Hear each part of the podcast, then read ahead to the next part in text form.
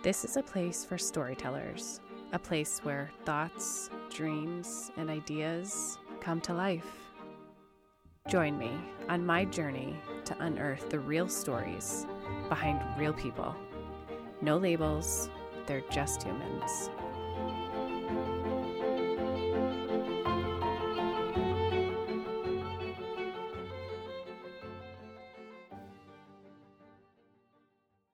Hello, everyone, and thank you for coming back and listening this week. So, I want to thank you for your patience as I got readjusted to this season. In the last month, episodes have been released every other week, and that's because I chose to take a spur of the moment Disney trip right before school began and chose happiness and awe over anything else, really. So, if you have kids, you know that they are only little for a little while. So, I chose to make the memories. If I had, if this scenario had taken place, say, two years ago, I probably would have considered myself a failure. Like, I set a goal and I didn't reach it perfectly. So, I started a podcast. I want to put an episode out every week, every Monday. But if I missed a week, instead of forgiving myself and just giving myself a little bit of grace, I would have felt like a failure and I probably would have hung my head and walked away because I didn't do it perfectly.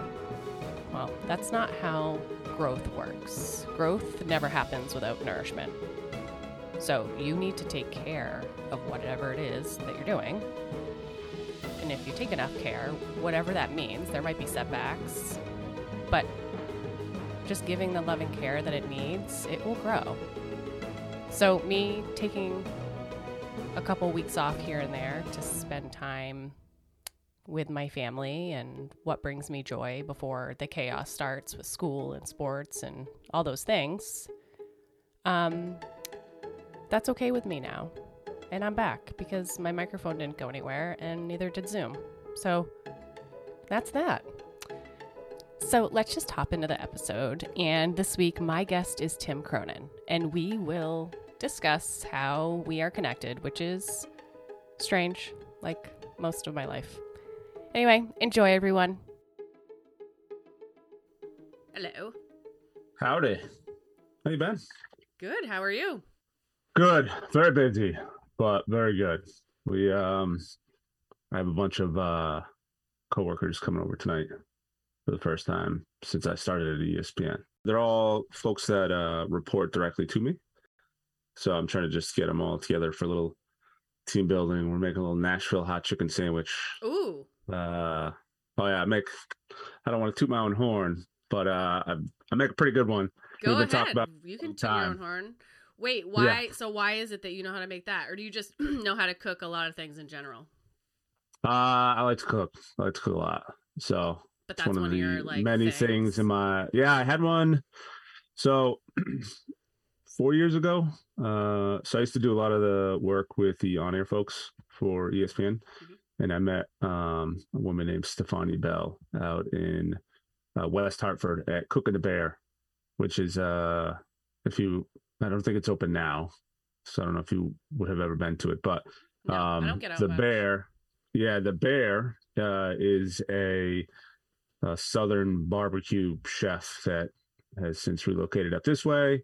Um started a couple ventures. He made uh, the cook and the bear was a joint venture they did as a result of uh one of the restaurants that would feature him weekly selling out every time they had their they had him on the menu. So like oh let's get together and start our own little restaurant. But when i went with her she knew him really well and got to try all like the off menu stuff. And the nashville hot sandwich was was like as the hot chicken sandwich that like everybody makes now was kind of on the rise. Uh it was amazing. It was so i was like all right i gotta figure out how to make this because it was the only place i could find it because they closed. They're not open anymore. Um now a lot of places make them um it's like a i'm a process guy right? Like part of the adhd in me and what i'm assuming is where my son gets his actual ocd is i love a good process and that's kind of what this is like it's it's done in like peanut oil instead of like any other kind of oil. Uh, the seasonings can, depending on the recipe, are added into the flour mix, and then the the downside is they're not very healthy for you at all because no you kidding. cook it, you fry it in the peanut oil, and then when you're done, you mix like the spice in the oil, like in a cup of oil, and then the oil goes on top of the on top of the chicken as a dessert, and then it's topped with like uh bread and like I use the um th- they don't call them spicy, but uh the zesty bread and butter pickles that are like a little sweet, little spice to go on top of it, Mhm. a little uh, little aioli. Sweet. The- well, hot chicken sandwich. Yeah, you got to put it on your bucket list if you haven't tried it already. A bu- okay, I don't know if it should be on my bucket list. That's like a to do thing. Ah, Buckets, a, a like- really good one is is Bucket really hard list to is like Everest. ah, that's I mean your bucket list can have it. No, I just want to see it in person. I don't want to. yeah your bucket list can have levels right attainable Sure. and then like the dream side Okay, food I like bucket that. li- food bucket lists Okay, right I food like bucket that. lists could be different like a good steak in new york should be on everybody's list um which like steak uh was it the strip house in new york has some fantastic pepper crusted dry aged steak that should be on like your food bucket list I think you need a p- food podcast. Ah, Maybe. I, I uh, maybe, maybe. I don't. th- I don't know if uh, I'm that much of a foodie because I, I, you know, I don't travel much, so I bring the food to me, and I learn how to make it like at home. But uh, I Yeah, I have eaten in selling New your- York You're several selling times. yourself already. Mm-hmm. Um. Okay, so I should probably introduce you. I mean, you can Hmm. introduce yourself too, but um, I've mentioned many times on this podcast that I have a strange life, and you're a little like proof of that. mm, So, um, I don't even know where to start with this. Okay, so a few months ago, it was in what, like April, the end of April or June, probably June. I just skipped a Mhm. month. I just went from April to June. Like, there's it's- May, there's May in there. anyway, COVID. it was Co- a COVID has ruined time frames and timelines for everybody. and We just make brains. it up now. Yeah. um okay so um we're at i'm at a end of the baseball season like ice cream party and it was Mhm. all of little league there and I keep seeing this girl and i'm like i know her but i don't i cannot place her for the life of me like but i know her i should be like going Mhm. up and talking to her i that's how much i recognized her so then i'm like holy shit I know her because I photographed her wedding. That's right. So it was your wife that I saw, Yeah. Kyle. Yeah, yeah. And um, anyway, so here we are. Well, not here we are, but uh, so I sent a, you a message on Instagram, and I'm like, "Hey, totally just saw Kyle at the little league party. Um, what's do you live here?" And then Hmm. um, yeah, you live like a mile or two away from me, probably yeah. and Yeah, yeah. um we live in the same town i photographed your wedding back in i Mhm. don't even know what year it was and we li- i lived in maine you were i don't even know where you were living but your wedding was in massachusetts and now we live in the same town and then one of my close friends is a photographer and she photographed your family i was just like what is going on it's Yeah, just yeah. We, bonkers. um, it's just very odd. I mean, out of all the towns and all the places you could be, and we live a couple miles from each other. Yeah. A tiny little town in Connecticut. It's uh it's Yeah. taken a very roundabout way. Uh what what's funny is when you sent that message, like, hey, I just saw you, and I was like, Holy shit, I, I recognize the name, but I can't place where I know this woman from. I'm like, I don't how do I and I uh I'm looking through, I'm like, she looks so familiar, I can't figure this out. And I went to, I went to Kyle, I'm like, hey. So I just got a message and I can't figure out who this person is. Like we're we're we're very open. So I was like, I, I can't figure out who this person is. She's like, uh I can't either. Let me see. So I show it to her and she's looking through. She's like, Yeah, I can't figure this out either. I'm like, Yeah, me neither. I don't know. Uh, but anyway, and then it like clicked. We were like eating dinner or something like three days later, and she's like, Oh, I know Liz, that was our wedding photographer. And then it yeah. Well, I should have. Yeah, I should have probably put that in the message. Hey, remember me? I photographed your wedding. I just assumed. I was like, I'm the dumb one. Like, I'm the one that couldn't place them. Here you guys are like, I don't know who that is. That's no, it's what I was like, oh my god, I should know her. Like we, I, I should know you. And then, uh, because I think I looked and we had some like mutual friends. I think, um, yeah, the photographer down here. Yeah, my wife knows her through. My wife helped out at like the little organic shop downtown, helping like paint some of their stuff for a little while. Oh yeah, yeah, yeah, nice. That's how yeah. I knew her. Okay, so introduce yourself. Just tell people yeah. what you do. I mean, you mentioned that you worked at ESPN, but that's not all you do. Yeah, uh, name's Tim Cronin. Uh, I am a product of military upbringing, moving around a million different places. Uh, so I got a pretty unique. Well, I guess not unique for a lot of kids my age, where where my position moved around a lot. But um, I now work for Disney. I oversee our media engineering and broadcast. Uh, we call it a support center. So all of the production, media engineering, and broadcast functions run through us. Uh, we help maintain, coordinate, troubleshoot when things break. If you're ever watching any of the Disney owned products, ESPN, ABC, Hulu, Disney Plus, and something malfunctions, whether it's audio, video, whatever, uh, if it's longer than like five seconds, our team is uh, aware of it and already trying to determine what happened and or fix it. So wait, why would that happen?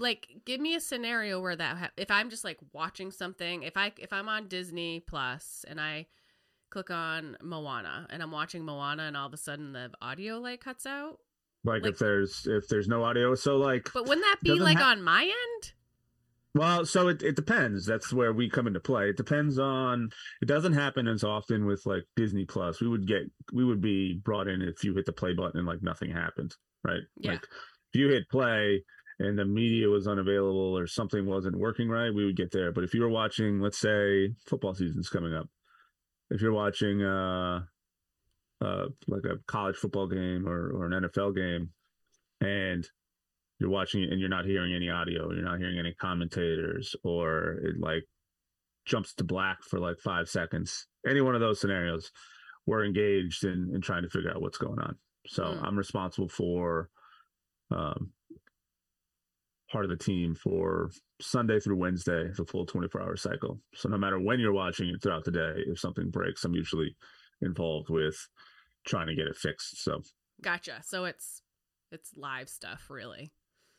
Uh yeah, I mean it's it's live stuff. It's it's even like pre-recorded like if if there's uh something that's being shown on ESPN or like ABC, for example, that was pre-recorded and it's malfunctioning. We're still trying to figure out what it is behind the scenes that's causing it to malfunction. So if it's anything broadcast or production related, if it's an issue with the actual production from the facility where it's being made, all that stuff. Mm-hmm. If a studio, if a studio is having issues, they'll reach out to us. If and then any of the things behind the scenes like if you're having issues moving content from whatever platform you're building it out to to where it needs to go to hit distribution all of it. If it if it is involving anything to do with broadcast or production our team's responsible for all the uh the support for it and that's the team that i oversee. Wow. It's a lot yeah, and now with the uh intro of a I, i'm 39 years old uh, September 28th. My wife is. In case anyone uh, was wondering. Yeah, my wife is 39 years old and will turn 40 January 27th. And March 2nd, we will be welcoming our second child. So 40. uh, a little girl. So I'm joining the uh, the the hashtag girl dad yes. club. Uh, we're very excited for it. Yeah, 40 seems like a weird time to hit that reset button, but um have you seen the movie This Is 40? Mm, hmm It was just on the other day. It was oh, tough. Oh, okay.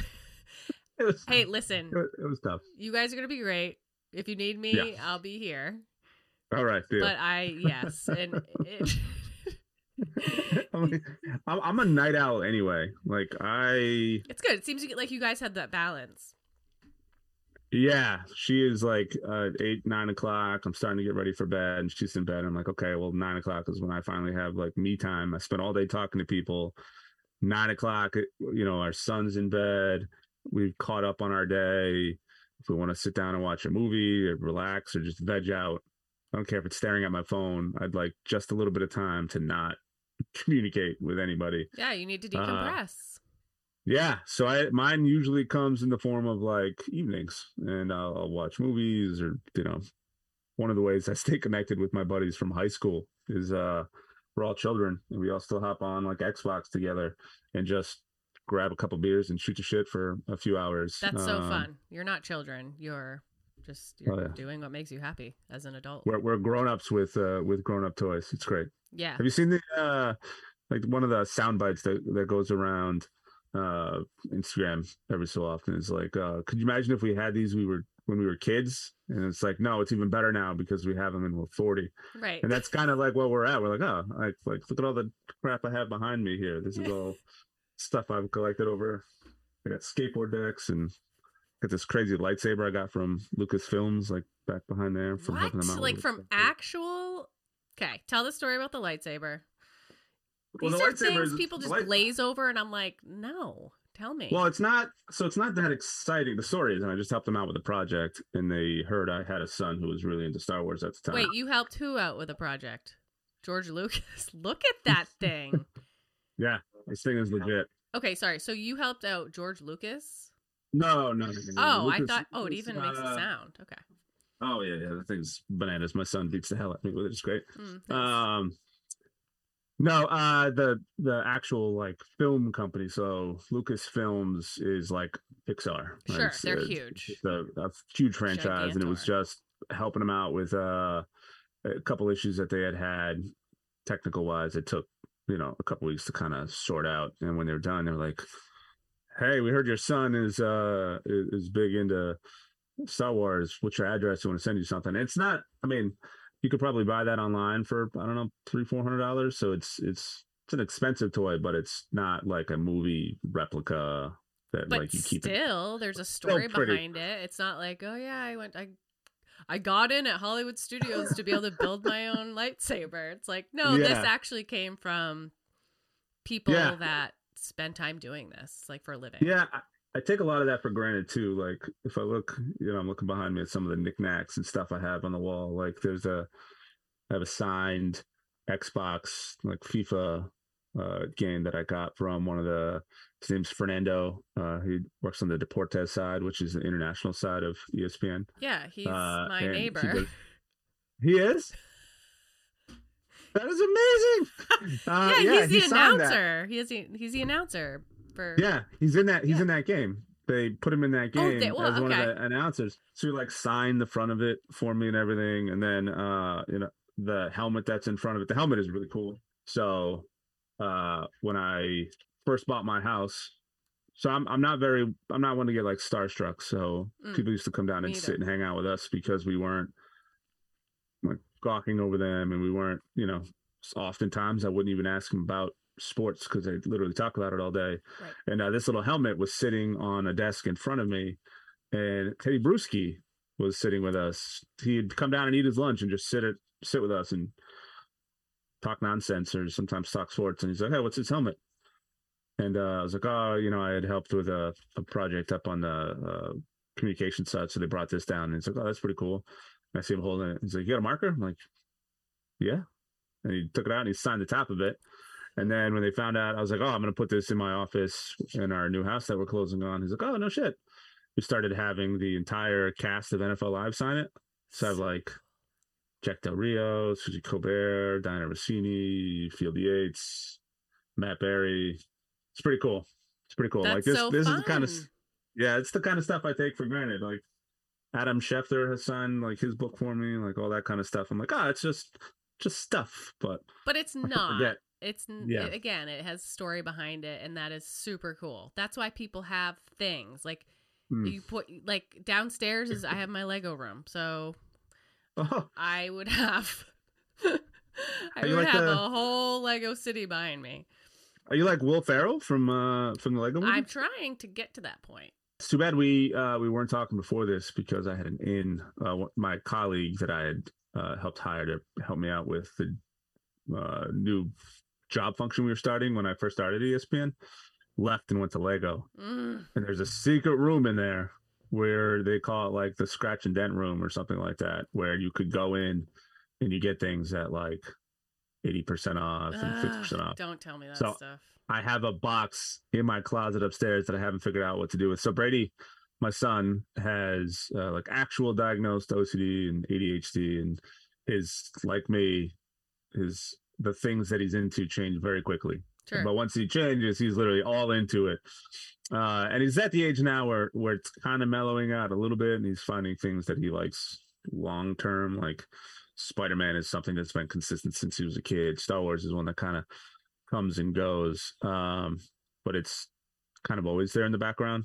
Mhm. Um, so when he was leaving, I actually got him a job back at Disney. So when he was leaving Lego, we loaded up on a bunch of stuff before wow. and little by little i give it to my son like birthdays and different holidays and things like that we'll uh we'll slide him one and the millennium falcon is sitting in the closet upstairs That's so fun and very smart that you you stowed those away and are giving Yeah. to him over time.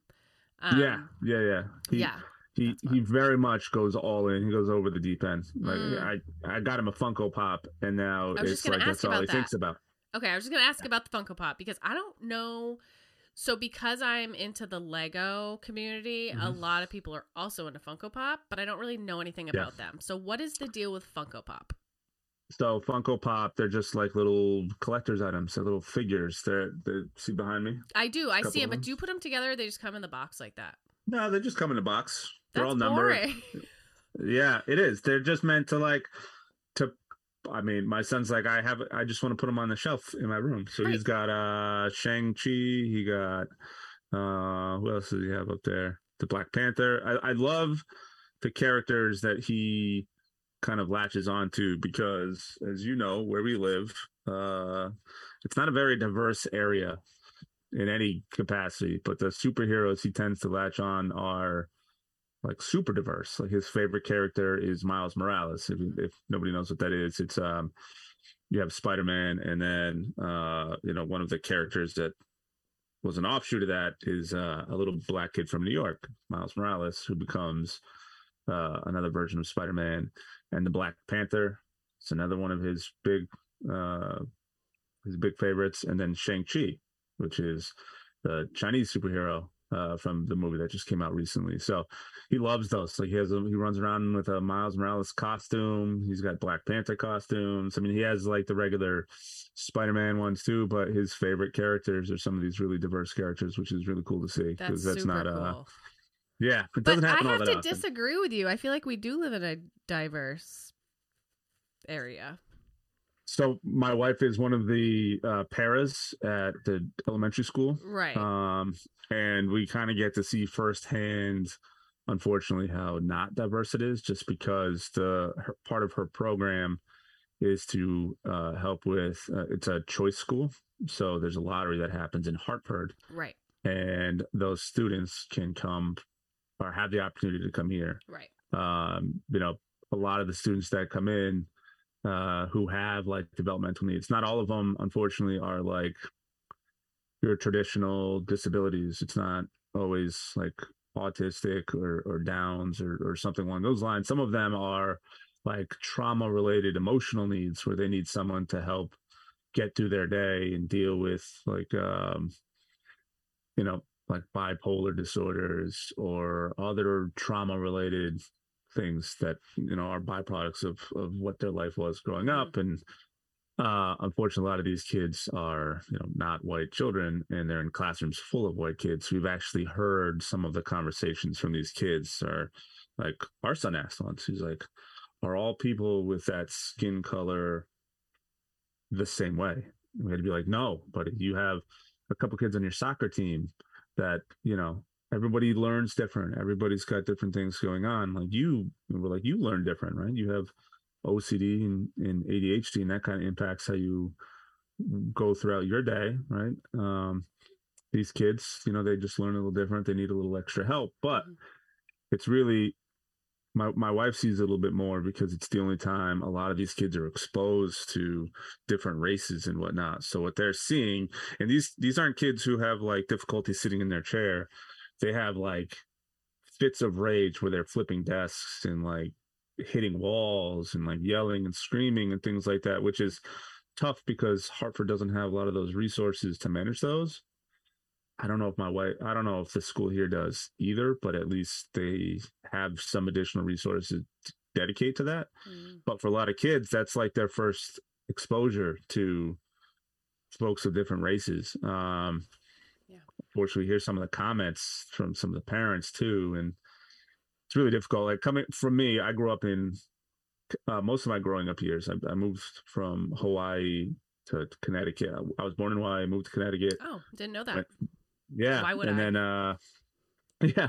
So my dad was in the Navy, born in Hawaii, moved to Groton. Uh, well, we moved to Boston or Everett, which is just outside Boston, to stay with my grandfather for a few months while the base got our house ready and, and running. And then we moved to Groton for uh, a couple years until I was in elementary school. And then we moved out to Van Nuys, California, which is part of Los Angeles, where I lived almost up through uh, middle school. So, like, I'm from a very diverse background. Like, I, the elementary school I went to, I was one of like eight white kids. When we had the holidays come around, I learned how to sing all of the songs in Spanish before I ever learned how to sing them in uh, in English. We are the shows that we did for the schools and the parents. I would wear like all white clothes with uh, the green and, and white and red like sachet that you would tie around your waist and uh Feliz Navidad yeah. is, you know like all that stuff it was it was great and I never knew anything different um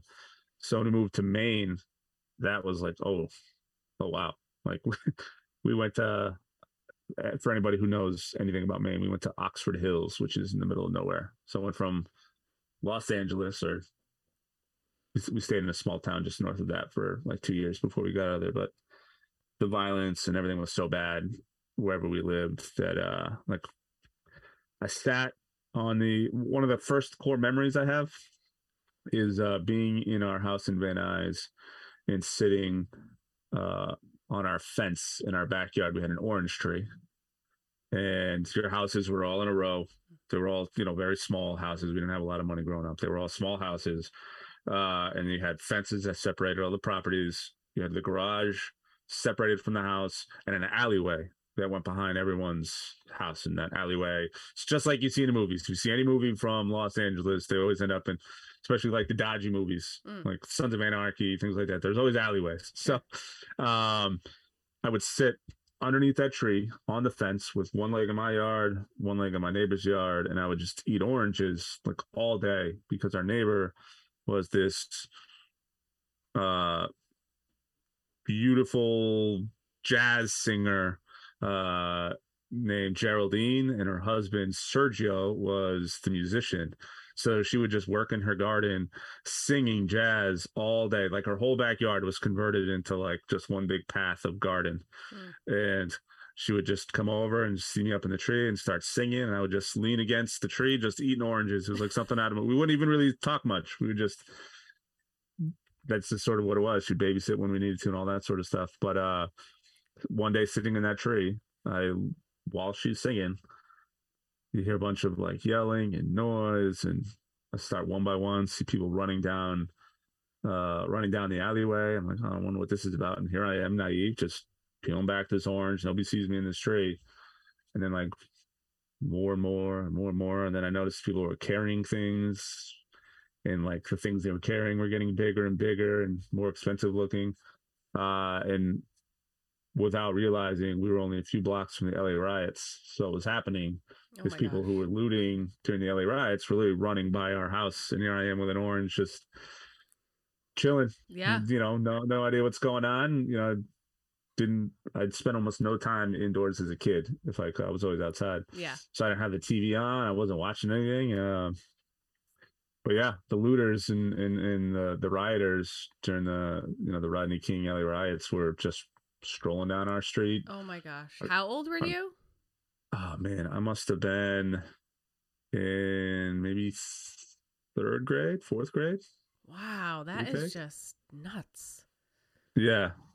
Um where your where were your parents? Oh, they were inside. They were inside. Like uh my well, my dad was at work. Uh we were home with my mom.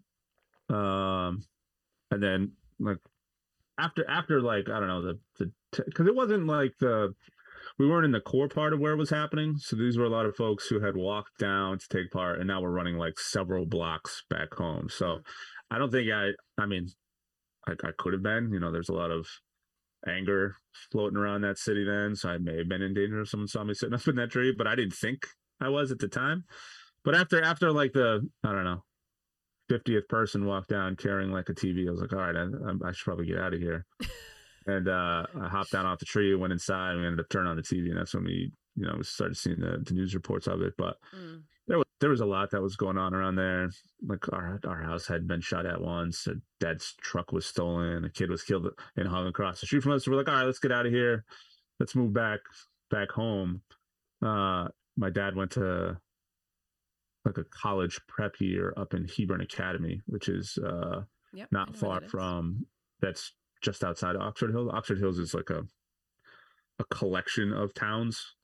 Uh, yes. It's like Oxford, Paris, Norway, bunch of called Oxford Hills. Yeah, yeah.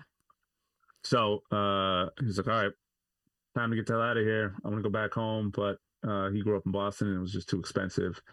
So let's move to Maine. So we bought a house like without ever seeing it.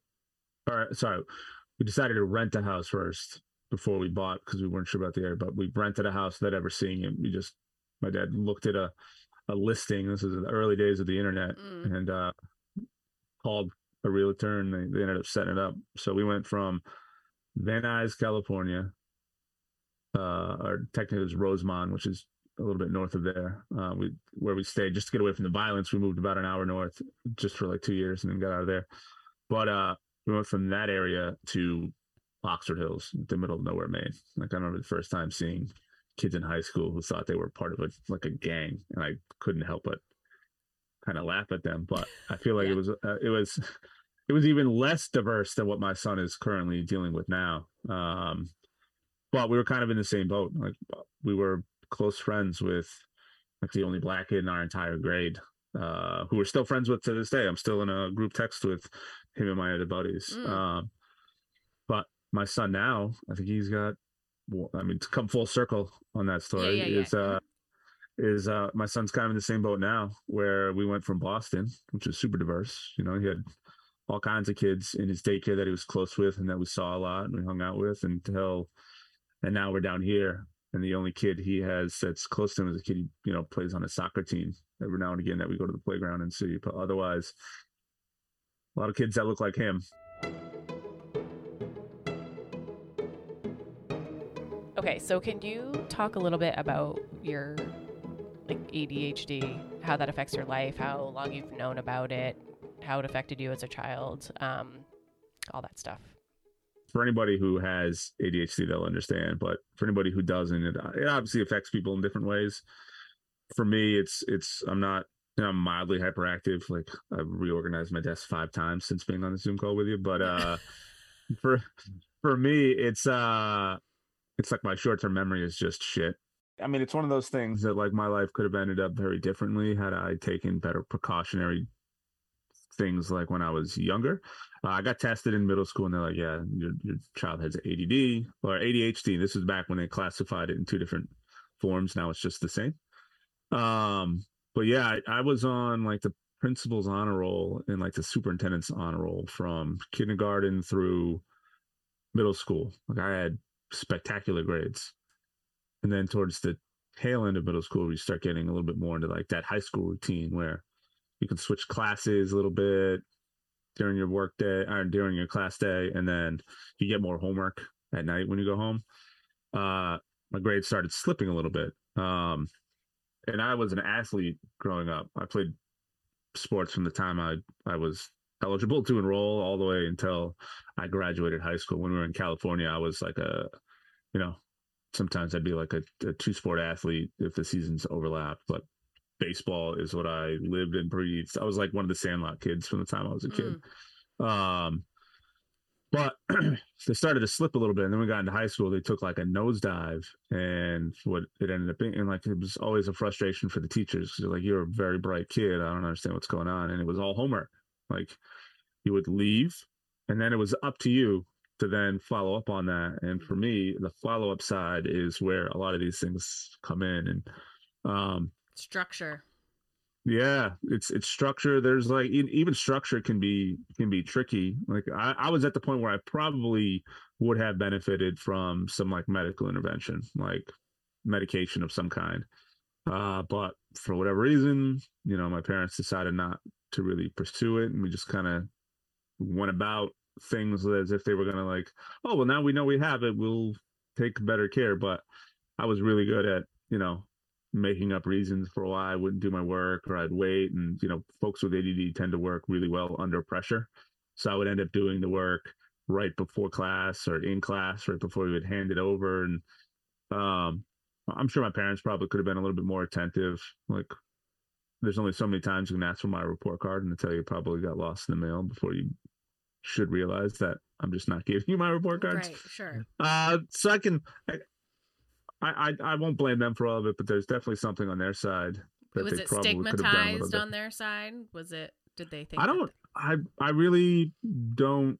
No, I just think it was one of those that was like we had my mom had ran a daycare for a little while out of our house, and we had a child who was there that was like the true stereotype of ADD. If she wasn't on her medication, there were like significant outbursts. She would like bite people. It was it was like pretty aggressive. So I think when they like that was the first time that they were exposed to it, and then when they're like, "Oh, your son has it," and they're like, "Well, he's not even anywhere to like this." So I don't know. It's manageable. Um, they thought it looked the same across the board when it doesn't. Potentially, I've never. I to be honest, I've never brought it to their attention. I've never asked them like, "Hey, why?" Mm-hmm. Um, I kind of look back on it sometimes, a little bit of animosity, but uh, not not as much. You know, my life turned out pretty good. I managed it. I found ways to manage it kind of on my own, but my life probably would have ended up drastically different had I done something about it when I was younger. In fact, when I was in high school, uh, we moved to Maine, and you know, kind of everything was on par. I was still doing the same stuff. I was playing baseball. I managed to maintain and good enough grades during the the sports seasons to play, and then afterwards, when you didn't have any, you know, external motivation, it would kind of slide back into the same habits where I would mm-hmm. just getting your getting yourself to sit down and do what you needed to do was was very difficult and uh I knew that going into our our senior year, I went with my guidance counselors. I'm like, hey, listen, I know I'm in I'm in some some tough shape here, but I just want to make sure that I'm okay to graduate. And we went over everything. Okay, as long as you get uh C's in these courses, you'll be fine. But you need B's in these, and you probably need an A here. You should be fine. So it's like, okay. So I managed to get most of that in order, and then marching practice comes around, and I see uh guidance counselor come in and start plucking people out of line. I'm like, oh, I wonder what this is about. I'm like, hey, Mr. Cronin, we need to we need to chat. And uh, they're like, well, when we were looking at your your records, some of your credits from California didn't transfer over completely, so you're actually a credit and a half shy. And some of that was if I had just done better when I was in Maine, it wouldn't have been a wouldn't have been a problem because I would have had all the credits I needed for that. But because I, you know, failed a couple that I had to retake, kind of put you behind a little bit. And I was like, well, I met earlier this year and they said I was okay. like, well, unfortunately, you know, we're unable to process you for graduation without these credits. And the whole thing was kind of a shame anyway, because you're supposed to have a music credit and I never took a music class. You're supposed to have a language credit and I never took a language class. So I don't I don't fully understand like how they were able to determine I was a credit and a half shy in in like social studies or something, but happened to neglect the other two. Um, but it's like, okay, what can I do? Can I just take a summer school class and, you know, whatever. If I don't march, I don't march. Um, they're like, well, what we can do is give you a modified schedule next year. I was like, I'm sorry, what? Like, yeah, we'll give you a modified schedule next year. I was like, you, you're not going to let me graduate and I have to come back for an entire year for a credit and a half. That's not even like a full that's like one class could be three credits depending on what class it is. Right. Like this, that's insane I'm like no, no, no, I'm not. I'm not coming back for an entire year for for a credit and a half. There's got to be something else we can do. Can I like test out of it or whatever we need to do? And I'm like, well, no, that's our only option. So I immediately started calling schools in other towns to see if I could get somebody else with an option and quickly get the credit and then transfer it. back to my school, whatever. Mhm. So the the town over was like, I tell you what, why don't you come over tomorrow? We'll do an assessment test, see where you're at, what you need, and maybe we can figure something out. So I showed up. I sat down over the course of two days and did the entire high school curriculum math, science, English, social studies, everything. Four on one day, four on the next. Two days later, I get a call. They're like, uh, you scored high enough on all of this. We're just going to give you whatever credits you need, plus a couple AP credits to help pad you. that uh, was a really extreme turn of events. yeah, yeah. They're like, uh, I don't. We're we're not sure what happened or what transpired, but you clearly know the material. So I ended up having extra credits when I when I ended up graduating. But it was uh, that was like the first eye opener where I'm like, Jesus Christ! Like now that impacts college, right? Because now I had tough grades, so I ended up going to USM, uh, and that's like the worst. That's the absolute worst for anybody who doesn't have any kind of any help when it comes to ADD because you are on your own hundred percent. And we were commuting. Uh, it was a buddy of mine who lived in uh, Oxford as well. We would commute together from Oxford to Portland, which is like a hour long drive. So get down. I'm like, oh, this is great. I'm all in. I'm learning. This is awesome. And then like the social aspect of college starts creeping in, and then I ended up getting uh, asked to pledge a fraternity. So all of this external stimulant going on uh, is just was a disaster. I ended up going for like a year and a half before, and I was trying to pay for it out of pocket. I didn't want to go into massive debt because I knew that there was a potential I would struggle, and I didn't want to waste the money in there. So I was like, all right, I'll take a year off and work and then pay, and then obviously, like everybody who takes time off, I just never went back and and finished, but. uh I mean, if I look back on it now and and had some form of like let's say medication, for example, I who knows what I'd be doing right now. Mm. Uh, it could So, did you ever anything. get a degree? No, Me no. So everything I it was one of those I had like a, a knack for technology. Where did your But- technology knowledge come from? It's just I I love when there's a problem and I can't and it doesn't technology just happens to be the biggest outlet because there's so many possibilities for problems and solutions. But I love any problem that I don't know how to fix. I will lose myself in learning how to fix it. Like cooking is another one of those. I love Nashville hot chicken sandwiches. I can't get them around here. Let's just figure out how to make them. Yeah. Well, trial and error. We'll, we'll eh, but technology is one of those that like you actually get instant feedback. It's a feedback loop, right? Like this is broken. Let's learn learn how to fix it. Holy shit, I fixed it. It's working again. Or I want to do this.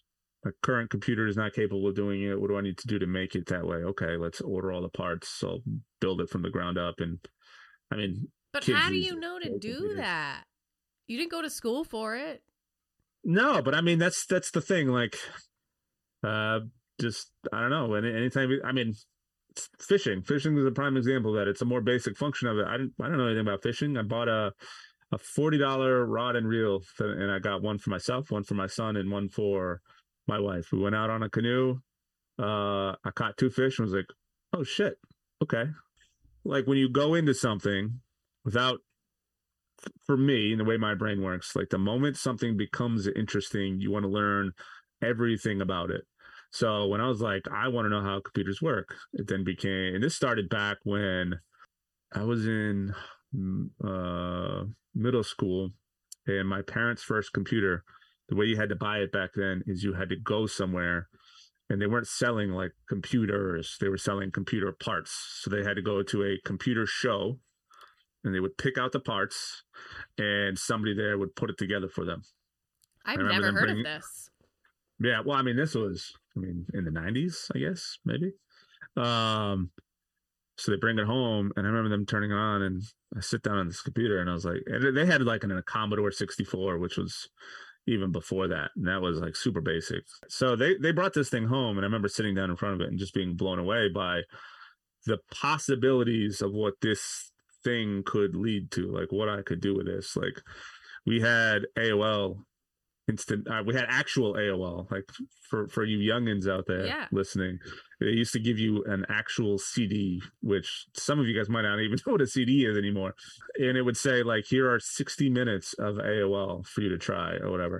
Yep. so it wasn't just let's use let's use this tool. I was like oh what can i do with this once i'm in aol so then i started dabbling into like some of the nefarious sides like i could use AOL to connect to somebody else's computer and like toy around with some of the things that they were doing. I could shut someone's computer down from my computer. And I'm like, oh, there is literally an endless amount of possibilities here. This is a a black hole of information that you could really get lost in. And it just I did from the time I was in like middle school and high school. I by the time I was in high school, there was a program that was going around called NetBus, which was uh, a, a I mean, it was a hacker tool. I was gonna say I keep wanting to say you're a hacker. I I would never go that far. I'm not. No, okay, I'm not sorry. technically proficient enough to, like, I've dabbled in it enough that I could have gotten myself into some trouble. But it was so. But by the time I was uh, ha- we'll put it in past tense. You've hacked. I when when I was in high school, I had control over every computer on campus. I could have changed grades. Could I never did any of that stuff because I was too afraid of what would happen. But I could hop in and watch what a teacher was doing in real time. I That's could hacking. I could control it.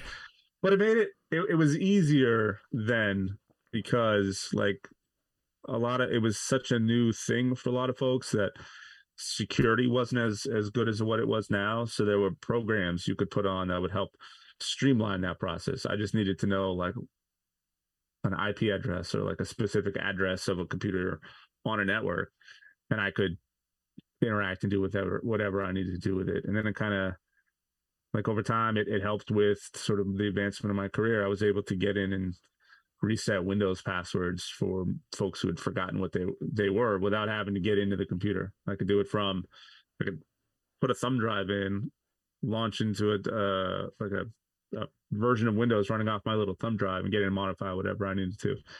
Wow. So it was just one of those.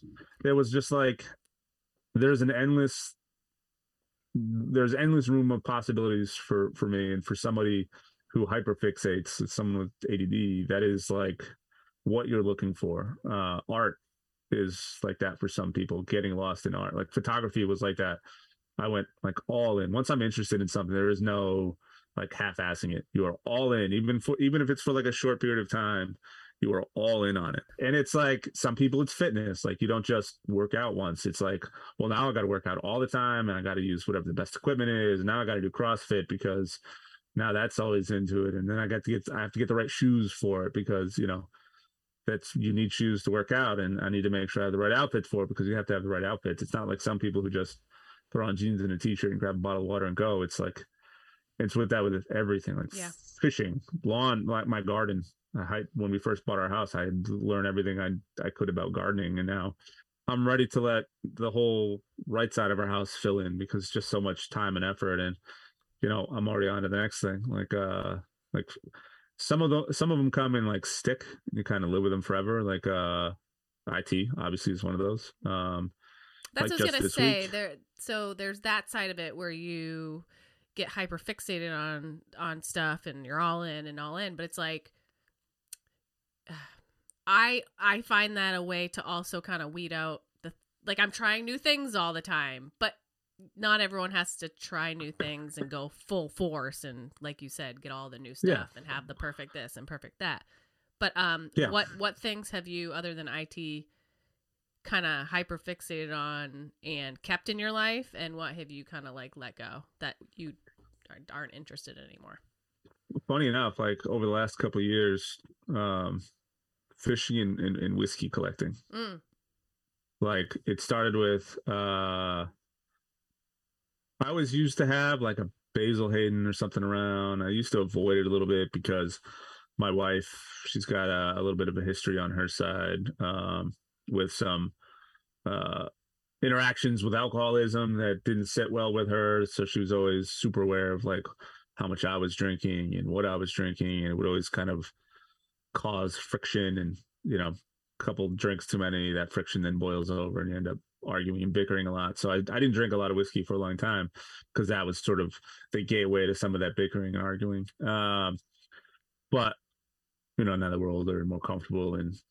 she understand, we all understand like where we're at. Um, like I don't have any level of drinking problems. So now it's everything kind of relaxed. So so at the start of COVID, I was like, oh, I got a new job and I got a couple bottles as different bottles as a gift. And I was like, oh, okay.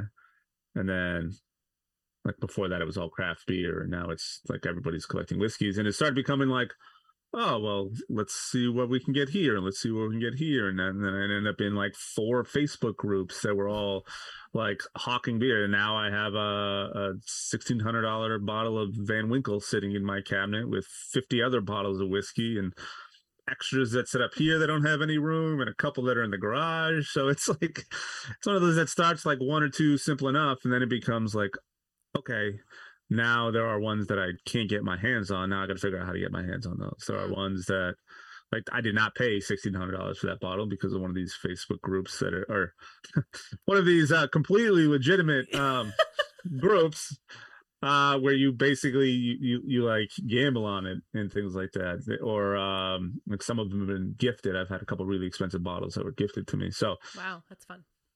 Yeah. So now I have a lot of those. Uh, they're everywhere. Mm. And then fishing started with one $40 pole. And now I have like 15 poles, one of which would cost probably a thousand dollars for the, the reel and the rod. And I have like two tackle bags that are constantly full of shit. I get those little mystery boxes sent to my house for my son and I to open. Like it's mm. it's all all in. But yeah, for every one of those, there's like a handful of other things that kind of come and go. Like um computer programming, like sitting down trying to do like specific languages on your own, where you have to sit and watch videos, learn someone talk, and then practice and remember information that you're literally trying to type out at the same time. I got super, I, you know, I bought a bunch of classes. I started doing them. I, I coordinated time with a buddy of mine who also wanted to learn, and then that lasted for like four months and kind of went to the wayside. Mm. So for so for every one of those, it's like you latched on and in. There, the photography was like that for several years. I actually did like a lot of family shoots. I did. uh I wouldn't go anywhere without a camera. I don't think I picked up a camera more than maybe twice in the last like year and a half. Just uh, golf was like that. Mm. Golf's kind of fallen to the wayside. I still love golfing, but that's time I could be fishing or or time I could be home hanging out with with Brady because it's such a long time now. Yeah, isn't like it funny thousand... how some of those things, like I used to love to golf. I mean, I still like to golf, but the thought of just playing nine holes, that's two hours. Like, yeah. that's a lot of time in my life at this point. It's like I could be doing a million different yeah. things. And so retirement will be great for all of these hobbies. I uh I think part of the reason I kind of latched on and, and and took to go uh to fishing as much is because like my job is to talk to people all day long. I'm either in meetings all I've reached the point in my career where the bulk of my workday is spent in meetings, like planning and strategizing and coming up with solutions and helping my team kind of get better. So I'm just constantly either listening or talking or fishing is an opportunity for me to just disconnect from all of it because I can go by myself and uh, to be honest like I I can go at night.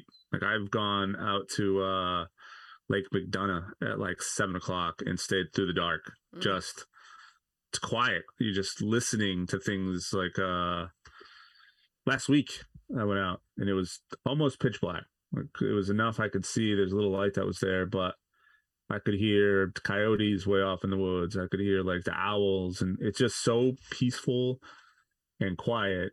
And then you get the reward of catching something, which is always exciting. Doesn't matter how often you fish, it's always exciting. And I've gotten good enough that I catch fish almost every time I go. I think I've caught like over 200 fish this year. Yeah, you're, um, you're it's insane. All your I follow your Instagram and I see all your fish, and they're big fish. Yeah, yeah, and it's not like the the fish is kind of like the cool side of it.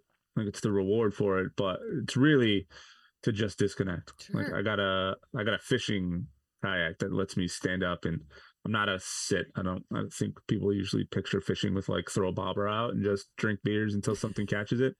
I'm a very active fisher. Like if I'm not in a boat, I'm like hiking somewhere. I'll get in the car, I'll zoom out on the map, I'll find a body of water, hit that, drive to it, figure out how to get to it. Like I'll either hike in or or drive in or whatever I need to do. And then I'm constantly like moving around that water to find like good spots spots to fish in. So again, it's a the process of Sure. it all. Fly fishing. Fly fishing is the same. I do a little fly fishing and that's like severe process driven, but that's a little too uppity and yuppie for me. That's there's a lot of cost increase just because it's fly fishing Mm.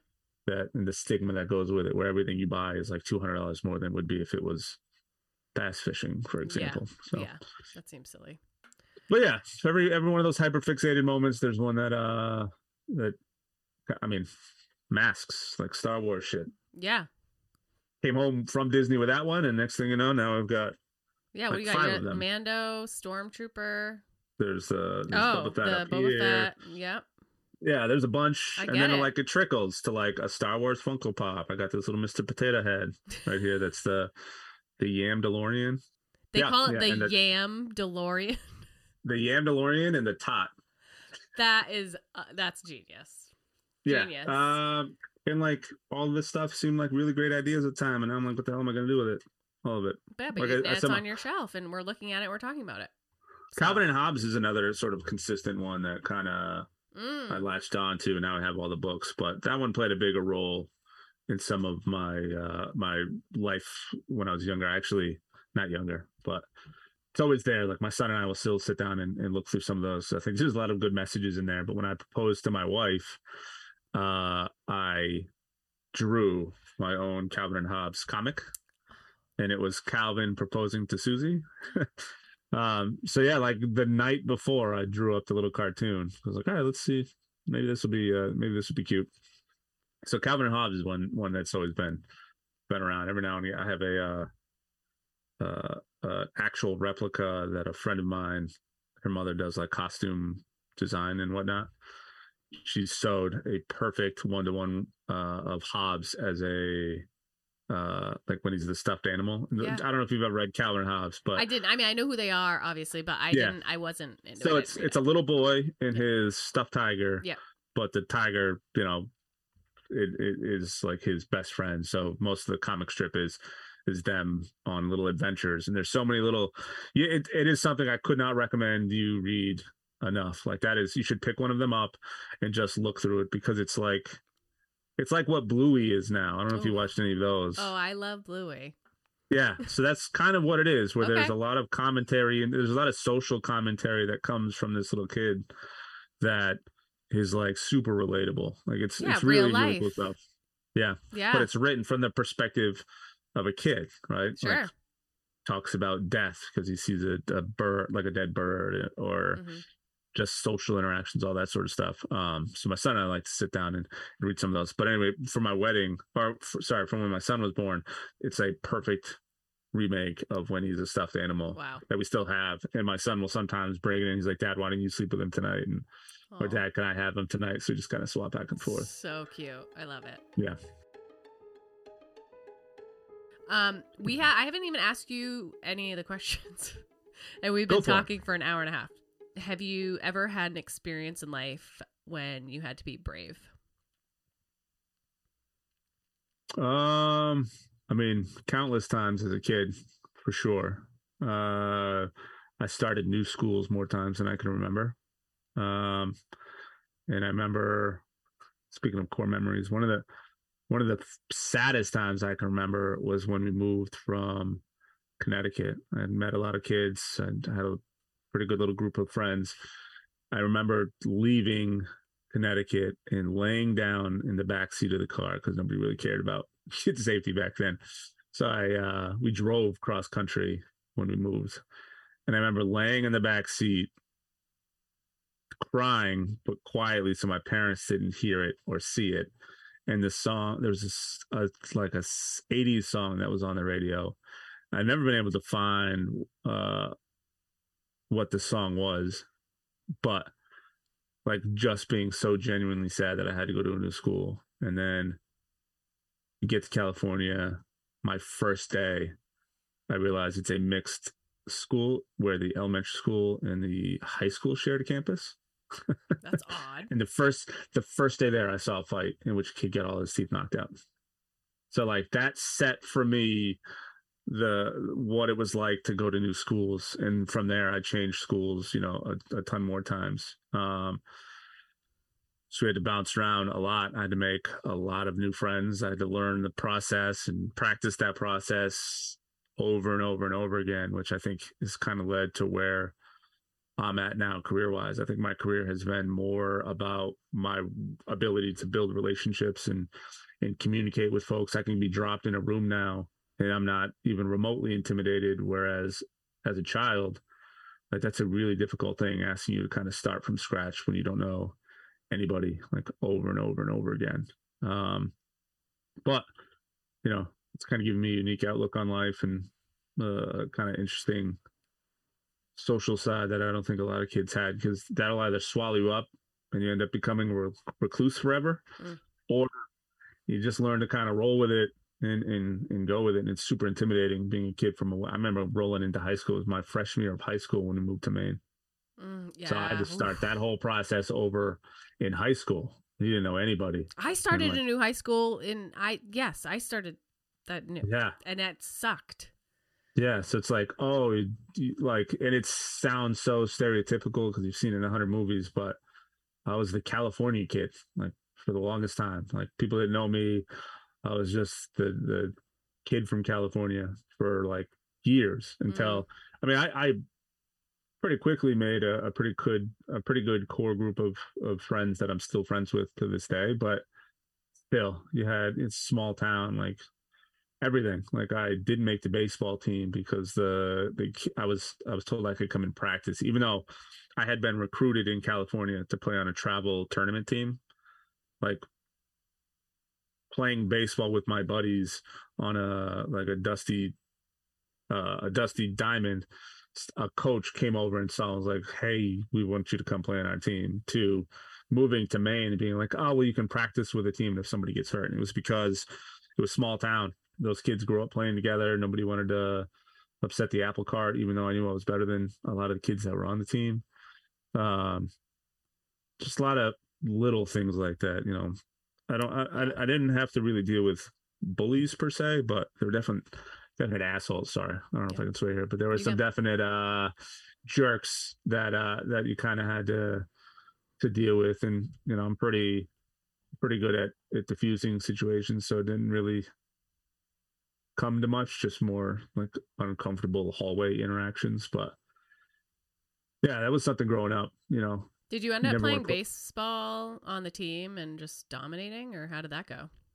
Uh, I ended up playing town ball instead. So I played like Legion and learning how to play lacrosse instead because uh, the following year during tryouts, I ended up breaking my wrist trying snowboarding. So I missed the tryouts for that one and then just decided to hang it up, mm. which sometimes I look back on, I'm like, I wonder I wonder if I had, you know, that that's another ADD thing where you're like, eh, love doing it. If it's not going to work out, I'll figure out something else to do.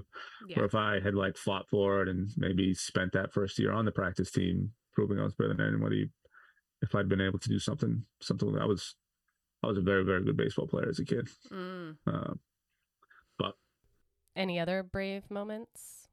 I got shingles uh three years ago Yikes. and it's and it spread into my spinal fluid and became meningitis. Oh my gosh.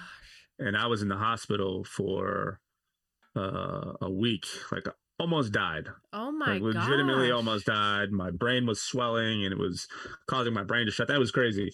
My parents never came down to visit once. And my wife was like, Did that bother you? I'm like, No. What are they gonna do? They're just gonna sit in this room and like watch me? Like what are they gonna do while I'm sleeping? Because I'm sleeping a lot. Yeah. They they're gonna leave the hospital and what go sightseeing? Like what the hell are they gonna do down here? So it's no if they if they're calling they're checking on me and i'm telling them i'm fine like what are they gonna they're five hours away they would have rushed down here the first day and they would have gotten here i would have been asleep. Right right. Like yeah. it's I, I look at things a lot more logically than i do emotionally. Like i'm very good it's probably a, a problem sometimes but there's a lot of things I can do where I can do it completely without any emotional involvement. Like I, I'm really good at at like functional living, where not everything has like emotion tied to it. Some things are just things; they're just actions, they're things you're doing or or whatever. Um, but the other side, I'll be watching a commercial now with like a little kid and I'll tear up and get like emotional or something like that. But I'm really good at disconnecting some of that. And that's a scenario where like I'm so independent that I, I don't I don't need. I didn't even need my wife coming to the hospital. I'm like, don't bother driving out here. What are you gonna do? Sit in a room with me for two hours? Like but if nothing you new has her, changed. that's what everyone's different. I understand. Yeah. I get it. Yeah. But maybe it's the like like Kaya might just want the comfort of knowing that she has I- the people around her. But even Yeah. though they're not going to be any use otherwise, or like, you know what I mean? So I, I get it. I, I It- get it. yeah, it's it's one of those that like devolves into like uh less about me and more that like her feeling that I need her to be there for me to feel comfortable, which I get. And that's you know, that's the whole aspect of it. But at the time, like my, my actual brain was shutting down. And I there's a picture of me in the emergency room area, uh, like in a bed, having just been told I had meningitis and I'm like cheering for a Bruins goal because it's during the Bruins playoff. Oh, like that's how God. disconnected my brain was. I had I had gone from being at home, being like, my I think I'm having a heart attack. My fingers are all tingly, wa- like falling over while I was standing up. Driving to the hospital, calling my parents to tell them like, "Hey, I uh, just want to let you know I'm on my way to the hospital in case something comes up on social media. Uh, just you know, I'm fine. Hey, do me a favor, tell dad I love him. I gotta go. My mom was like, no, nope, nope. What do you mean? Yeah. What- Like that's that was like a red flag for hey, d- tell dad I love him. Yeah, I She's mean, like, who "What?" does that? You're like, I'm fine, but tell dad I love him. That's Yeah. messed. That's so like, messed. and like I'm like almost bawling as this is happening, but trying not to let my voice come across that it's happening. And then I hang up the phone, and I'm like, Kyle's freaking out because she was like, we should have called an ambulance, and I'm like, no, we'll beat the ambulance to the hospital. We got to go now. So like she's all worked up, and then within like a second, it all like went away. And I looked out the window. I'm like, oh, I think that's where I left my air pump from like four years ago at like some gas station. She's Mhm. like, what? I was like, hey, remember the air pump I used to have the battery charger thing? I think that's where I left it. And she goes, Are you serious right now? I'm like, Yeah. Yeah, what do you mean? She's like, How are you feeling? I'm like, What do you mean? She's like, You nervous? I'm like, No, I'm not nervous at all. She goes, Oh my God. She's like, You just called your parents and you thought you might be dying. I'm like, Well, yeah, I know, but maybe I was overreacting. So she's like, Oh my God. So she gets to the hospital, literally pulls up the, the front of the ER, gets out and runs inside. And I'm sitting in the car like, Whoa, this is strange behavior. What's going on? They come out, they rush, they rush me in, and anyway, long story short, it was like one of those that, like, after like when I didn't have any of the like worry or concern because that part of my brain was getting pressure put on it, so I had no concerns or worries, and then they got me on IVs, and I slept for almost 24 hours, and when I woke up, like the pressure had gone down, and my brain was back to functioning semi normally. And I was at that point like, okay, well, we're in the clear. I'm good. Like, you don't have to babysit me here. I'm fine. hmm But it bothered her a lot that like my parents didn't come down. Yeah. But I'm like, I, Because that's what she would have wanted for herself. Yeah, yeah. I think, I think a lot of that independence stems from like a lot of the moving around stuff. Like, I, I Yeah. really would be fine. I moved to Boston without knowing anybody. Got a place on my own before I ever even met my wife. So Yeah, you're resilient. That's how you were brought up. Yeah. You, you're used to it. it was a long answer to a short question. Sorry. No, that's okay. Oh gosh, people give all kinds of different answers, lengths of answers. Um, okay, next question is uh, what makes you feel free? Hmm. My son. I know this is like a, a cheesy, a cheesy sort of answer, but no, it's your answer. It's my yeah, one of the only things I wanted my whole life was to be a dad. It was one of those things that like I knew I wanted a kid to share my experience. It didn't have to be a son or daughter. I just wanted. I, I loved kids. Love being around kids. I love just imparting knowledge and things that I learn and know and listen and watching them learn and grow and figure things out. So when I'm with my son, like whether it's it, it's fishing or just in our backyard or at night, watching him learn how to read, like he's a very bright kid. Got a lot of daddy's ADHD, unfortunately. So, but like seeing him evolve and learn and do those things is one of those things that like I'd give up anything that gave me the personal freedom to disconnect if it meant I could just hang out with him all the time. Mm. Even as he gets older, I still like being around him tremendously. Like uh even more than my job, my I, I love my wife more than my marriage. Everything I do is evolving around my kid. Like every job I take, it's okay, how is this going to benefit my son's current life down the road? Uh, our second child that we're having right now is more because we want to make sure that he has a sibling. I mean, it sounds like we're just using the, our, our daughter as like a gimmick for him, but oh. the same thing will happen when she's born too to become about both of my children, like making sure that they have the best opportunities and they're taken care of and, and they never go without a want. Like I, while my son, I wouldn't say acts spoiled. He is 100% spoiled. Like that kid has like just things raining down on him all the time. Like he he never wants for much to the point where I'm like, all right, we got to slow this down, otherwise we're going to set a bad precedent. And like, I try to keep it grounded in in reality, but outside of like that, those sort of things, just being with him all the time. He uh he comes home the first thing he does is if I'm working, he climbs up behind me on the chair and just like leans over and tells me about his day and he's always like rubbing my beard or he's like playing with my hair and like all of those sort of things or like dad you, can you just come and can you stop working and just come and play with me? i will log out of a Zoom call right now. I'll be right there, like yeah, that yeah, kind of yeah. stuff. How so, was your dad with you when you were growing up? Because you were running around everywhere um, moving yeah. and such. So, how do you look at yourself being a being a parent with a son, and then look back at your life and be like, is that a yeah. good good thing? Or... So, I kind of took on that independent side of me like at a really young age. And I wouldn't say my dad, we weren't close, but we weren't not close. Like there wasn't any, there wasn't a lot of animosity there between my folks. There if there was, it was underlying. My dad was very old school and like strict in some aspects because he was old school Boston and was in the military. So there's a lot of that in there. Like for the longest time, like I had to wear dress shoes to school and I'd wear sneakers just to gym hmm. because that's what he did growing up. And it took a long time for me to be like that. Like that's just not what people do anymore. Like I had penny loafers for, for a very long time. And uh it wasn't until like and I, when I say a long time, I mean like they weren't penny loafers, but I had dress shoes probably until I was like a sophomore in high school.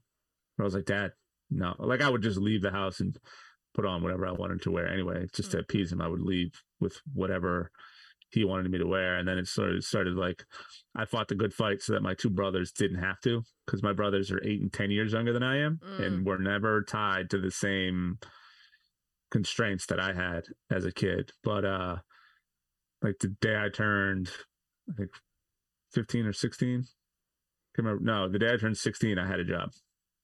And the first paycheck I got, I went out and I spent it on clothes. And the best part about it is they were all similar clothes to what my dad, they were like sweaters from the Gap and like khakis and jeans. They were like nice clothes, but they were the clothes that like I bought and I felt like wearing mm. that he would have been fine with.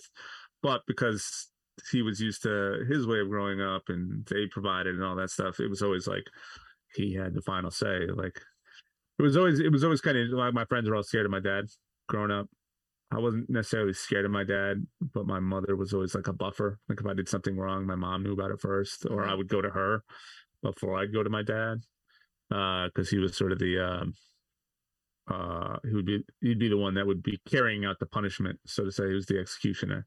Yeah. So looking um, back on that and then having a, a son now, it's like, can you imagine him being scared of you or your his mm-hmm. friends being scared of you and like right. is that know, a weird definitely... thing to think about now?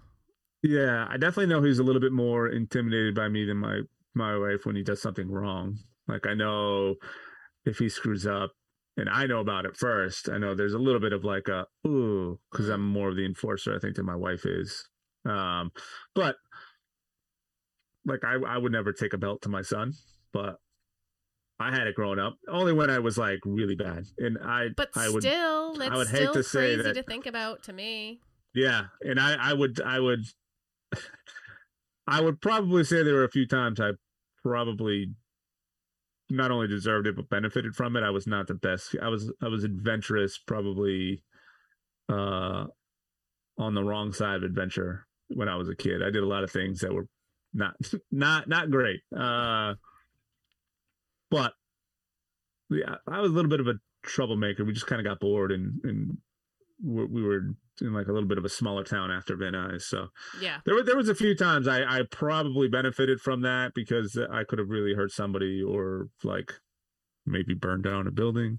Uh, Hacker, arsonist. we used to terrorize terrorize a grocery store because we had nothing else to do and a dollar store next to it would sell to kids my age smoke bombs and stink bombs and bomb bags and we would manipulate our backpacks so that we could be on our bike and reach back into our like bottom of our backpack and pull things out and like fling them while we were on our bike so we would throw smoke bombs and it was it was it was not great it was not great um yeah. but I But I mean, I it seems kind of harmless, other than the almost burning something down. I mean, we were permanently banned from the store on more than one occasion. Uh, How do you get permanently banned on more than one occasion? Uh, because like a year or two went by and we kind of changed and looks just enough that So you know, like new management didn't realize it and they would catch us again and they didn't have your picture up, like "Don't let these kids in." they, I you, you know when you go to a grocery store and you see the glass Yeah. up at the top Yeah. yeah I, I've I've spent time up behind there Oh with- wow. okay, so you actually with were the, with the manager the with the managers and and maybe a police officer too you're like up there with like the the managers, the FBI's like missing persons, Yeah. most Yeah, wanted, and the kids Yeah. that Yeah, are yeah, just yeah. assholes. but again i'm not like a lot of kids like like i said i i learned to disconnect that emotional side of things pretty pretty early on so Mm. but no i will not be putting my son in, in any one of those positions because my whole world revolves around that little kid and the thought of me intimidating or scaring eh. Intimidation is going to happen just because you're the the grown up and a parent or a leader but i don't ever want him to be like scared or nervous i want him to come to me with whatever he wants um or whatever he feels uncomfortable with but Yeah, because home and parents are supposed to be a safe place. Yeah. You know, not a place of like, oh shit, what's gonna happen? You know? Yeah. I don't want that. yeah All right. Last question, and then I'm gonna ask you like a random question. Um Okay. What do you know to be true?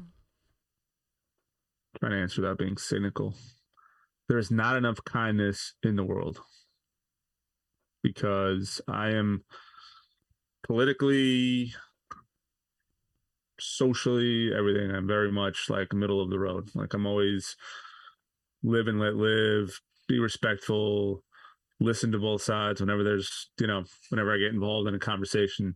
A lot of times i play devil's advocate and will represent a side that i might not even be on but just to have the conversation to hear it out and expose people to part of the conversation they might not have otherwise been. But what i have seen more and more as time goes on especially with covid and the downtime people have is that people are less willing to have uncomfortable conversations that live outside of what their individual beliefs are. And i worry what that is going to do to like future generations. Yeah. where you can't have like you see it on like local facebook groups where someone might post a picture of a of a bear that they see coming through the yard. There's always that one guy or those those group of folks that are gonna oh my god we see bears all the time. Oh, we want to step write the paper? Let's let's alert the author like why? Like what what benefit is that? And then someone will post something political or or they'll post something like you know abortion is a big one right? Like there's there seems to be no conceding or thought or middle ground between either side. Regardless of what side you're on there's never any like let's hear the conversation let's hear the other side of it. Like that that could be a tough one because those who are opposed to it are like really opposed to it for for what it is. But like let's any other political conversation it's immediately if you disagree you're either republican or you're a liberal and everyone's got stupid nicknames for each other now with there's just not enough anymore. And i don't know where it went or what happened or if it's social media that's the cause of all of it but there's just not enough genuine care anymore i think in terms of like the general well-being. Mm-hmm. like nobody understands what a global economy is anymore. So anytime we do something to help ukraine or to help someone overseas it's well why aren't we fixing well because they're part of a world global economy and if part of it collapses the whole thing collapses. There is there is a balance that has to be maintained across the board and if you don't maintain that balance like it's going to topple somewhere and somewhere you're going to make up for so whether we're sending money out to a country to help them or we don't and let's say there's a collapse of the you know the european economy well guess what? We get to make up for those same costs by rising costs for goods that would be imported from those areas. But like those conversations can't ever happen because the moment you express an opinion that's on one side or the other it becomes a totally different conversation and you can't you can no longer convince somebody of something that they don't believe in from the start. There's never any changing of a mind. It's never oh i see your point. I didn't think of it that way. It's well where are your sources? They're owned by xyz company. Like you can't trust that anymore. It's it's a it's a very weird place in a in our cycle of human life that I don't know quite what the end result is going to be, but I have a feeling it's going to get a little worse before it gets any better.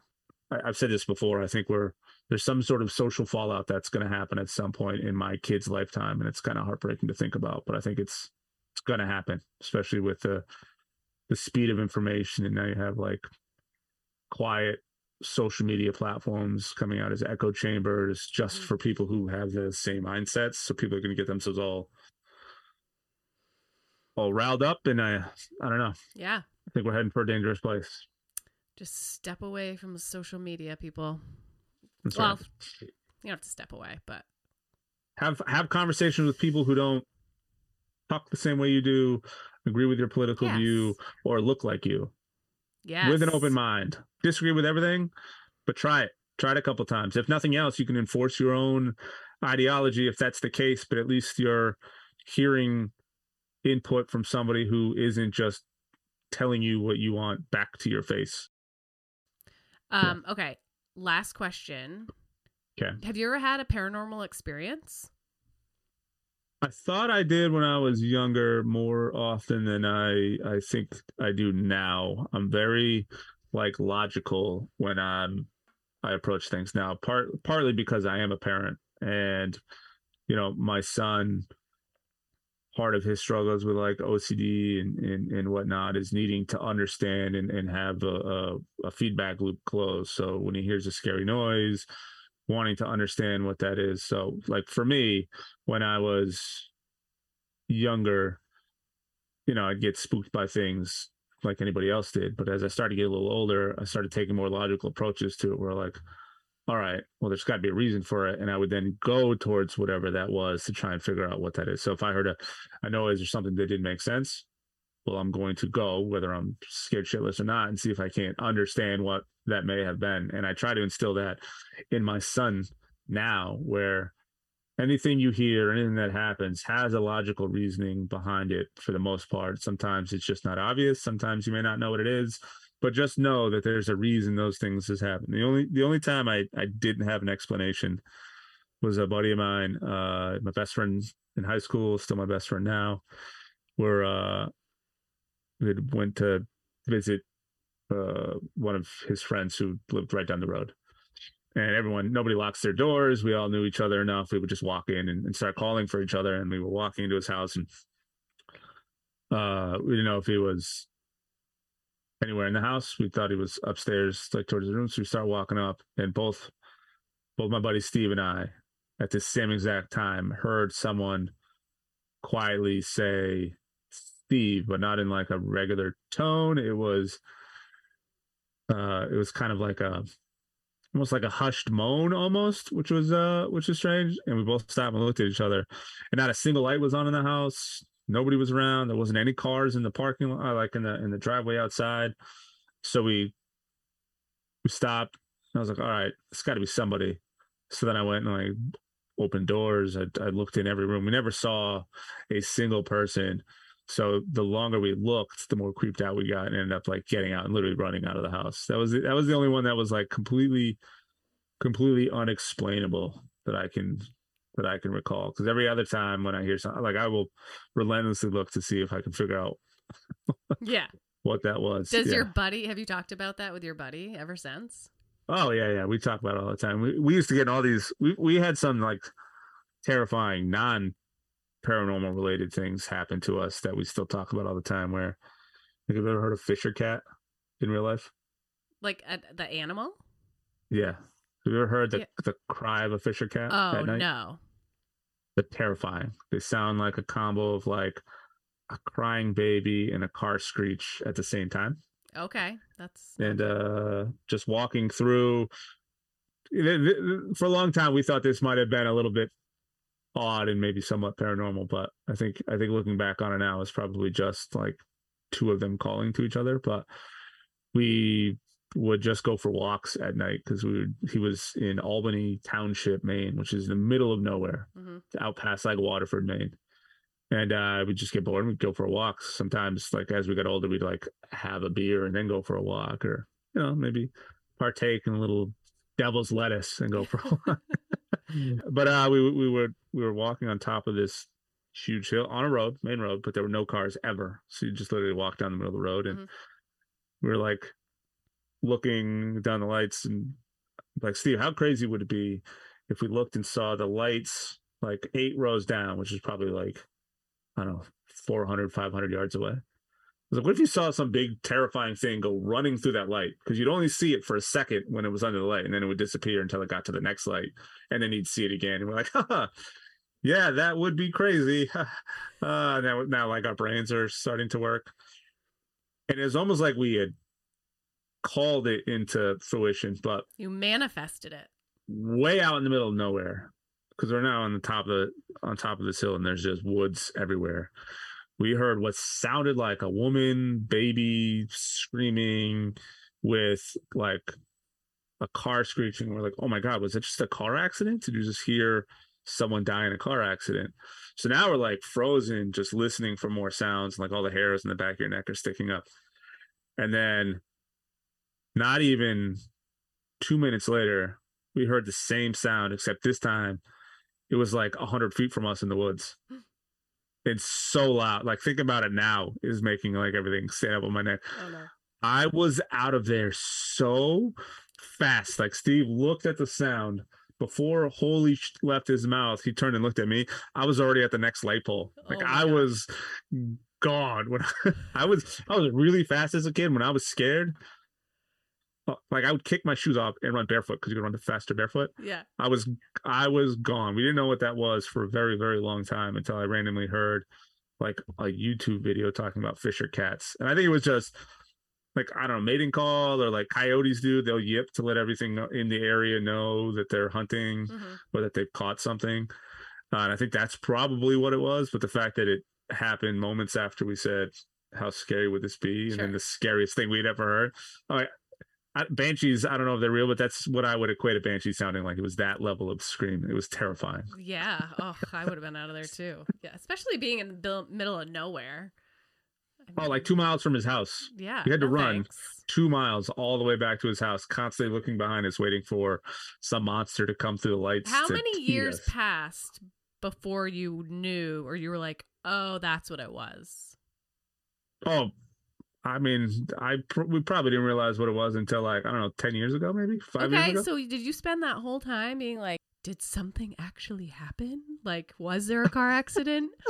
like, Well, we were yeah. The whole time we were like, I mean, we would when we get together, you get yourself all worked up. I kept thinking it was an animal, but I was like, I've never heard an animal like that. Like, I don't know what that is. Like, I've heard of like foxes make like similar sort of rabbits make really so- when rabbits are like in pain or they make a really really bad cry. yeah. Like a baby. so I kept th- I kept thinking like, all right, it's probably it was probably just an animal, but the fact that we couldn't pinpoint what it was or say with certainty what it was, it always left room for speculation. But then I ended up hearing one. Uh, I had heard a similar sound not not long after that. Um, I was the only room on the first floor of our parents' home, and I'd heard a crazy noise that woke me up in the middle of the night, and I put my head up against the the window to try and hear it better, and then ended up hearing it like on the on the the tree line in our backyard, but it didn't sound quite the same. It was just different enough where I was like, Mm. I don't know, I don't know if that's it. I don't know, but Yeah. Well, That- hey, you know, we have the internet these days. You could Google it. Yeah. Just see Now, do you? it have Do- you had? a paranormal experience? Yeah. Oh, yeah, yeah. I feel like I feel like if you're asking questions, it's because you have these these same experiences. Yeah, I, you know what? I'm I'm very interested in the paranormal. I do ask this question to most people, um, but I am Yeah. also extremely skeptical, and I am like, I am not believing everything I hear, type of thing. And Mhm. I don't know if I'm gonna go towards it like you do, but like I am gonna try to figure it out, and I'm most likely not gonna say it was paranormal. But um, Yeah. Yeah, I've had stuff happen. Um and I've had like different I haven't had like anything like I mean, I've had crazy stuff happen, but not like I didn't see a apparition or anything like that. Um I've had other people tell me things that they shouldn't Yeah. know about my life. Um I had actually I had something kind of similar happen that happened to you. Um Yeah. I You was just made me remember something. Don't let me forget. Okay. Just made me remember something from when I was younger. But go ahead. Go ahead, tell it then. If it's on your brain, go ahead. I'll tell you mine. in. Uh, so when I was, um, so when I lived in California, uh, a, a friend of ours kind of like, you know, dabbled a little bit in what he thought was like, I don't know, I don't want to say like witchcraft, but he had like Hot Topic that would sell like spell book. Like, he was into all that kind of stuff, and I, I would, I don't believe in any of uh, that level of stuff. But he had gotten uh what was like a Ouija board, but it was a little different. It was a square, a huge square, and you had this like round uh this round glass that you had to like do the Ouija board stuff with. Mhm. And we didn't use it for a long time. I was always skeptical about using it. Um but I totally forgot about this until you just started talking about it. There was one time, it was the last time I ever used a Ouija board of any kind. So I had so my my brother that's 10 years younger than I am was originally a twin. And they were born really premature and one of them uh ultimately ended up dying. Uh my dad had to go down and take him off life support. Um, but in middle school, late middle school, uh, high school, we decided to try this stupid board. And my mom, who was always skeptical of it, was like, "You guys shouldn't be playing with that stupid thing. You know, Correct. you guys are just you guys are just gonna freak each other out. Like, whatever." She didn't think. I don't think she thought it was like anything actual paranormal. She just thought we were gonna scare scare each other and then have nightmares. So we start playing around with this stupid thing, and then uh out of nowhere, you know, you ask, "Is there anybody there?" and you want to communicate, and and who is this? And uh ended up spelling out Bobby, which was the name of my deceased brother. And I thought I immediately looked uh at the kid across me and thought about punching him in the mouth because I thought he was there kind of screwing around with it. I'm still not 100% certain it wasn't, but like I immediately got enraged thinking like that's a really messed up thing to do. Mm. So then my mom sees it and like, you know, she's being more cool headed about it. This is, you know, my brother died. I didn't, I don't even know. It was like seven years before then. So it wasn't like fresh on anybody's mind. She, but, um, she was like, all right, get out of here. And she starts asking, uh, so we start like asking questions, like nondescript questions, like, are you here? Are you dead? All that sort of stuff. And I'm like getting angry at this point. And my mom was like, okay, ask him where his birthmark was. And it was on his lower left butt cheek. And it literally spelled left bottom on the board. And that is something that I didn't know. None of the stupid kids who were there uh, playing it would have known. I don't know whether it was like a, a, a lucky guess or what it was, but that scared the that scared the shit out of me. I took my hands off and never touched one again after that. Did Like, you I- look up at your mom for confirmation? Yeah, my mom was like mortified by it too yeah. because she was like, "Wow, yep." But I think she she was still skeptical and like wondering if she had the conversation and maybe my sister heard it because my sister was doing it and or one of the other kids because it was kids from her daycare, whether somebody had heard her say it and that's still a possibility. Like they may have understood and they may have overheard her talking about it with with somebody or, or another parent or something like that. I still I still go into like mildly skeptical, but still that was the that was the one and only thing that that came out that was other other than uh you know hearing our buddy's name, which could have been someone hiding in a closet just trying to scare us. But that one on the Ouija board or whatever it was called, Yeah. that one that one was one that that stuck with me for a very very long time. That I, I have no explanation for.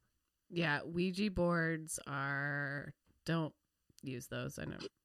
Anyone listening, don't use a Ouija board. It's like a portal, like you're opening something up, like to be able Yeah. to communicate through yourself that you're touching. Don't do that.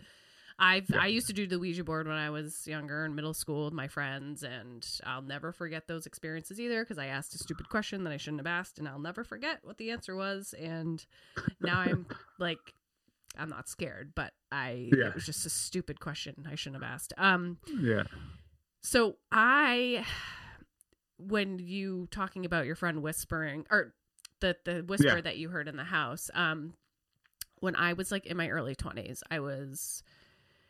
I, w- I worked like all these random jobs. I was doing photography. I was doing uh, scorekeeping at hockey games late at night. I was helping my cousin's business with uh, graphic design, whatever. So I was doing all these things. So I'd often try to take a, a nap in the middle of the day. So I was I was napping in the middle of the day and but I was like in that I'm asleep but I'm still like aware of kind of what's going on. It's like that like you're kind of in the middle there.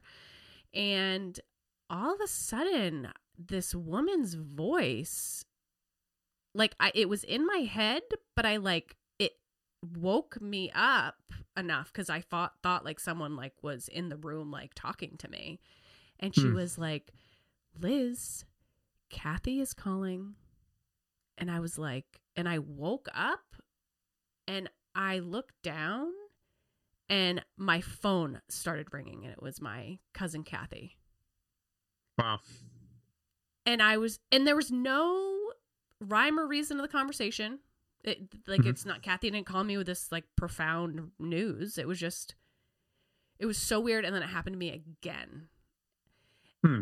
but it wasn't with Kathy. It was it was the same woman's voice and it was Liz, wake up. Chris is calling. And it was my f- and I woke up and my phone's and my my phone wasn't ringing when I woke up. As I woke Yeah. up and then I looked and my phone started ringing. It was my friend Chris Hall. And I was just like, "What?" So Yeah, that is that's very strange. that happened to me. That was very strange. Um and I've had some other stuff happen too, but um Yeah, Yeah. that's crazy. yeah, I That is crazy. things. Yeah, there's. I just. I'm curious. Um. Okay, tell everyone where they can find you because I gotta wrap this up because you didn't talk Oh, anything yeah. about your other thing that you do. That Uh yeah. So I uh uh you know, I have my own little hobby podcast. We we talk about uh sports. It's called Stats Don't Matter. Uh, which is a funny thing we get a lot of questions on, and it's because it was born out of the debate between LeBron James and Michael Jordan, because depending on what side you fall on, you'll completely ignore the stats from the other side. Like statistically, LeBron James is a better basketball player, but he plays in a different era where basketball is not the same. It- Yeah, it yeah, a yeah. Funny little play on the debate. Um, big debate there. yeah. So uh in my own social media, I'm at Timmy underscore Cronin, or uh you can find the podcast at Stats Don't Matter. We try to do a local beer or whiskey uh at the start of every podcast just to kind of uh give everybody something to look forward to um or something to look for at the at their local shops but That's it's fun. Um, it's all been a passion project. We run no advertisements. We run no no marketing. It's a little bit of a gray line between where I work and running a sports podcast. So we're trying to fly under the radar. So Yeah, yeah, yeah, yeah, yeah. I was gonna say, how does that work? yeah. So we had uh, you know, if if anybody wants to jump on and start listening, some of our earlier podcasts, uh, we had some folks who were eager to jump on and, and, help us out. So we have a couple with Tim Kurkjian, Adam Schefter, and, and Chris Cody. They're still in our infancy, so it's not our best work, but there's still some interesting conversations there. But yeah, um, fo- football season's our big bread and butter, and starting tonight, Thursday, first first oh, football yeah, game on first uh, football the game. season. I am interviewing an NFL player tomorrow. Are you? I am. Niko Lalos. Nice. Good for him. Good for you. So- I, uh, I, hear there are good things coming for this podcast. I'm excited to. Uh, Hey, we're all human. Everyone has good things, right? Like, Yeah. uh, so thank you Yeah. for saying that. But I'll, I'm happy to have Tim Cronin or LeBron James. Who cares? Like, All right. you yeah. both I'll put see- your pants on the same way, right? That's right. I'll see. Uh, I'll see if I can help uh, connect some dots for you. Sounds like you don't need my help. You already got uh, some some pretty fancy people coming. better Well, than what I can. I just want to see what these fancy people are up to because I feel like they don't get to. My theory on famous people is that again, they're just human. They're just like us. They have their issues. They have their monsters in their closet. They have all the things that I feel they don't really talk about because people don't care because they're so quick to be like, okay, so if you are Tedy Bruschi, they're like, oh, t- what was your favorite part about being on the Patriots? Or have you ever met Tom Brady? Or it, it, Yeah. who cares? Like, Yeah. and they get the questions all the time, right? So my thing is, I just want to dig deeper and be like, hey, no, who are you? Because I see you for who, like, for who you aren't. Like, tell me Yeah. something I don't know. Right. Um. So anyway, I love it. I love it. But- Good for you. Okay, let's uh make it a point to see each other in human flesh form. Deal. that sounded so bad. Let's make a point to see each other in person. Deal. Um, I'd Deal. love to try some whiskey. Quagmi- all I heard was Quagmire in the back of my head Quagmire. the whole time. um, giggity, giggity, giggity. giggity, giggity. I would love to test some whiskey. Do do a whiskey Yeah. tasting. I'm all about that too. Deal. So- all right, sounds good. All right, I'm, thanks, uh, Tim. I'm always around and close by. So Yes, you are. You are close by. Cool. All right, thanks, thanks Tim. for having me. We'll see you soon. See ya. So that's a wrap for episode six. We're halfway through this season, which brings me to the point of well, I don't know if I'm going to have 12 episodes. I might just keep going. I would love to just keep going. So we'll leave it at that. Remember when I talked about goals in the beginning? See, these are just small goals, and we'll see where it goes. That's okay. Anyway, thanks so much to Tim, and thanks so much to everyone out there listening.